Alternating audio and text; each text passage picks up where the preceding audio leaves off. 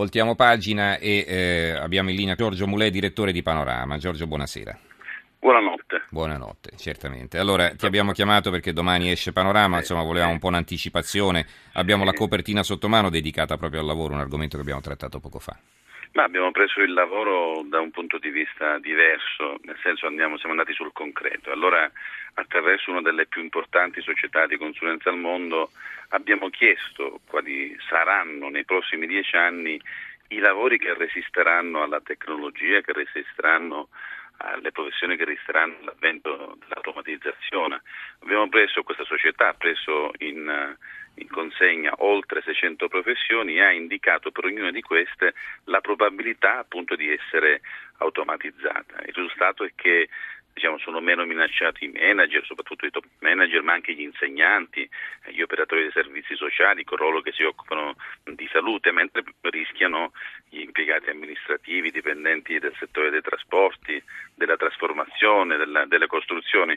E devo dire è un dossier assai interessante perché dà uno spaccato di quello che al di là di tante chiacchiere di quello che si dice, poi il mercato del lavoro chiede e soprattutto chiederà nei prossimi anni, quindi è utilissima anche a chi sta studiando, a chi... E per i giovani, certo, che magari no, esatto. non sanno che, quale strada prendere. Certo. Esatto, esatto, esatto, Quali sono le altre inchieste interessanti che avete all'interno della, della rivista di domani? Ma insomma, dal punto di vista politico ci siamo un po' divertiti a vedere quali sono le trappole sulla strada di Renzi, ne abbiamo trovate 13 eh, le elenchiamo una per una approfondendo i punti eh, dalla, dalla, Troica alle regioni, la sanità, la spesa, i comuni, insomma tutti i temi sotto sul tappeto. Mi piace segnalare un commento di un sociologo assai puntuto, intelligente, puntuale, qual è il professor Ricolfi, che dice la sua sulla, sulla scuola, sulla riforma, sui punti forti, sui punti deboli.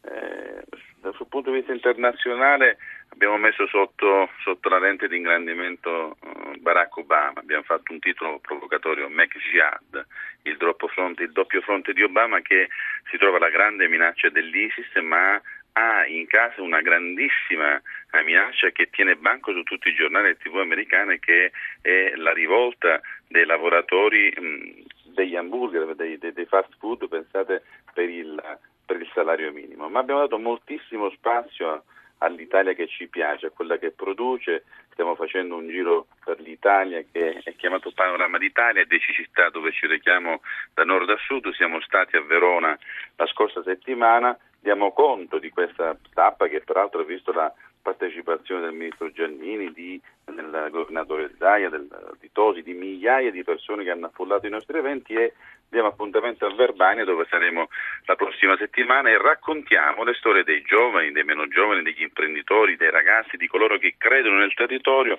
hanno fondato un'impresa, hanno, una, un, hanno avuto un'idea, l'hanno realizzata nonostante la crisi. E poi è anche il motivo dell'editoriale di questa, di, questa settimana che non a caso si intitola Nonostante tutto, nonostante tutto Bene. perché l'Italia resiste e va avanti.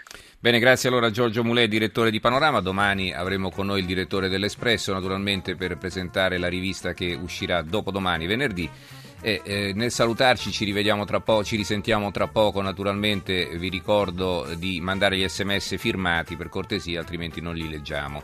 Allora linea al giornale radio ad Alberico Giostra, tra poco.